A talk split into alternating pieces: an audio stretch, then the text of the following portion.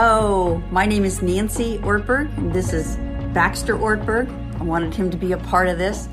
I'm one of the followers of BecomeNew.me, and I know John because I've been married to him for 39 years.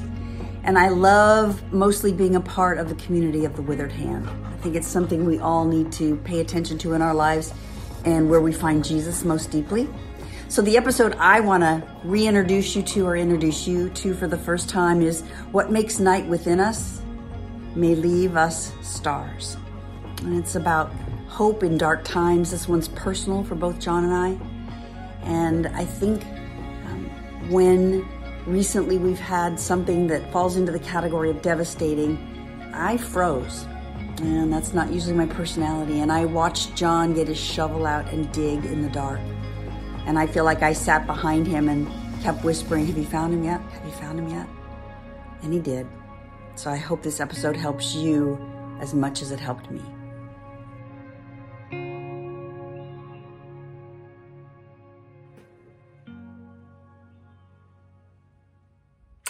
Oh, my friend, we're learning how to take one day at a time with God and take one thought into the day. And here's the thought from today from the writer Victor Hugo.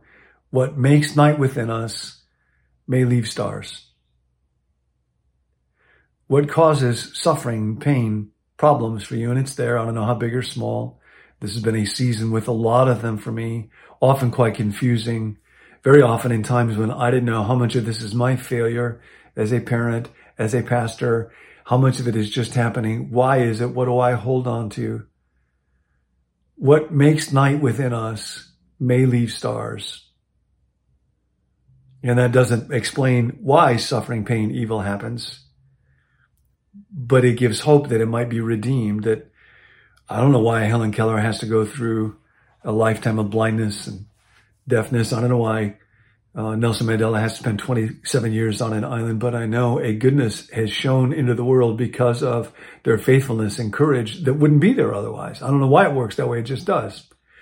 The classic expression of this in the Bible is the book of Job. And I want to try to unpack as much of it as I can in the next eight minutes and 25 seconds. Um, I used to not like the book of Job. It, it, looked like somebody who suffered was used as a pawn in a weird story about God and Satan. And then God just pounds him for not being smart enough and he capitulates. I do not understand it that way anymore. Eleonore Stump, Eileen Davis, a number of other folks have written about it in beautiful ways. At the beginning, Job has what Dallas Willard calls the faith of propriety. Job is careful with God, offers sacrifices even for his kids in case they've sinned, and God rewards Job with prosperity. So that's his faith. And if you're in a time where life is going pretty well, you may well have the faith of propriety. Do the right things and life will go well. And then this odd scene in the heavenly places. Uh, God is together with the angels or the sons of God, some kind of a uh, feast, family get together up there, and the Satan comes. So apparently the Satan is a creature who has a place at that table in fellowship with God, but has chosen normally not to be there like a prodigal son. And so God says to this Satan, where have you been? Now God's not asking for information. It's like when God says to Adam, when Adam's hiding in the garden, Adam, where are you? He's inviting Adam to reflect and to reconnect with God. God is inviting Satan, who God loves. That's an amazing thought. Because God is love. God cannot not love even if that love must take the form of quite severe judgment. God cannot not love. And so he's inviting the Satan to reflect, would you like not to reconnect with me? And the Satan will not do that. And so God says, have you considered my ser- servant Job? A life of love and faithfulness actually is possible. Here's an example. Think about it. Wouldn't you rather have that than what you have now? Distance and cynical anger and, and the Satan dismisses that says, well, that's because you're so good to Job. If he had a little pain, then the devotion faucet would get shut off. What's at stake? See, cynical people, and Satan is one here, uh, because they don't want to choose goodness. They don't want to believe anybody else can either. They cannot see the world that way. And so God is going to use Job to invite Satan to consider another possibility. But we're going to come back to that business of God using Job. So Job goes through this tremendous suffering. And it's real important to understand Uh, the book of Job is sometimes treated as though it were an abstract philosophical treatise. It is not. It is a story. Our lives are stories and suffering is real. And the suffering here is immense. The loss of prosperity, servants, children, health, boils, place in community, deep shame, unbelievable trauma. Job suffers so deeply that when it's night, he wants it to be day. When it's day, he wants it to be night. Wherever he is, like, I can't stand it here. You may know something about that. And he cries out. Now, this is the faith of desperation. He's deeply angry at God. He accuses God of firing poisoned arrows at him. He just expresses great confusion and anger and vitriol. And his friends that come to comfort him are shocked by this. Their understanding of the situation is your life used to be great. God is good. So now things are terrible. Job, you must have done something really bad. And Job will have none of it. He says, no, um, not that he's perfect, but he knows that his behavior has not become uh, unrighteous commensurate with the change from flourishing to intense suffering. So I wish I could go up against God.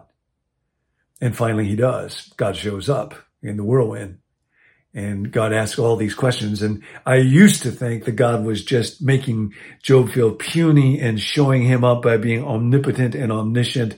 And Job does the very thing that for 30 chapters he says he would not do, just capitulates to power. See, his friend said, you know, you gotta stand with God, obey God, because God's all powerful. And, and Job is insisting, no, God must be good. And I will not, not knuckle under God, uh, under to, to a God who is powerful if he is not good. But Eleonore Stump and others have shown that the questions God asks point to a, in a certain direction. He says, where were you when I laid the foundations of the earth and all the morning stars sang for joy? Do you watch out for the young ravens when they cry to God for their food? Do you take care of the wild donkey who will never pull your harness? Do you give water to the desolate places that will never grow crops? Then there's the ostrich who is so foolish she can't even remember where she laid her eggs, but when she runs, she laughs at horse and rider. Over and over, there are these questions that are pointing in the direction of a God who oversees his creation like a parent who loves his children, every one of them, watches over them, cares about them, sings over them, speaks to them, loves to them. What Job is given in his conversation with God, and God honors Job with the longest conversation of any human being in all of the Bible. What Job is given is a vision of the kingdom of God and God's goodness and God's care. That's why this is a story and not an abstract textbook we are invited not just to know things about God. There is knowledge that, but then there is knowledge by acquaintance to know a person. If you've ever seen the movie The Sixth Sense, there's a scene where uh, the kid in it who sees dead people is afraid to tell the truth to his mom because he doesn't want her to not love him, to think he's a freak. And she says, look at my face. Does it look like I don't love you? And see, that's what God is saying to Job. Look at my face. And that's why Job ends up saying, I repent in dust and ashes because I had heard of you, but now I have seen your face. Now I know you. And no one ever knew, no one ever had that kind of conversation, that experience with God the way that Job did. Now, God is able to deal with Satan and use Job in Satan's life to invite Satan to love, to treat Job as a means to an end in the life of Satan. But at the same time, God is able to deal with Job as an end in himself. Eleonore Stump says it's kind of like those Russian dolls where you find one nested in another, nested in another. So there is God's relationship with the morning stars and with the young ravens, and he deals with each of them as a loving pair. But then he's able to tell that story to Job to make a difference in Job's life. But then he's able to reveal the story of Job to Satan.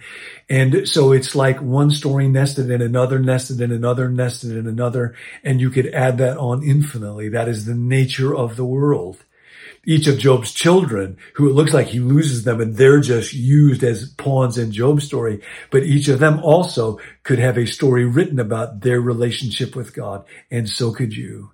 And so could I. And in the end, Job is restored twice as much. and he's given children. Three of them are daughters. He gives his daughters an inheritance, which was financially foolish back then because you'd get back what you gave to your sons, not to your daughters. But he, but he, he gives them inheritance and he gives them names. We're not told the sons' names. We are the daughters' names. And what's more, they're kind of frivolous names. One of them is named after like cinnamon and one's named after a kind of makeup because now Job has become like God gratuitously good and irrationally generous even when it cannot be strategically useful to him. He has seen God. And now you have your own story with God. God's providence is so big that he is able to use each of us in the lives of others. And yet, because he is so big and because he is so good, you are also the object of God's providential care directly for you. And if you will persist, if you and I will be faithful, I believe this. I am seeking to live this one day at a time. Although I don't understand any more than Job did everything that I'm going on. But here's the truth. What makes night within us can leave stars. The day will come when we will see, when we will know. And that's the good news. So take that into your day as you face irritations, interruptions, trials, deep burdens, the loss of everything. That is not the end of your story. What makes night within us may leave stars. I'll see you tomorrow.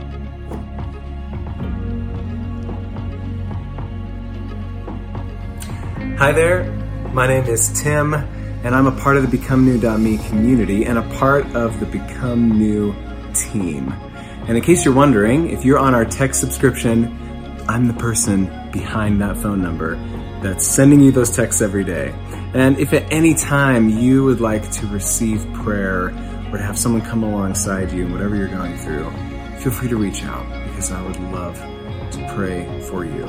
You could also email in at becomenew.me at gmail.com. I hope this episode met you right where you're at today. Uh, and in case you're wondering where I'm at, actually in my mom's kitchen. So we're just rolling from wherever we are with this team.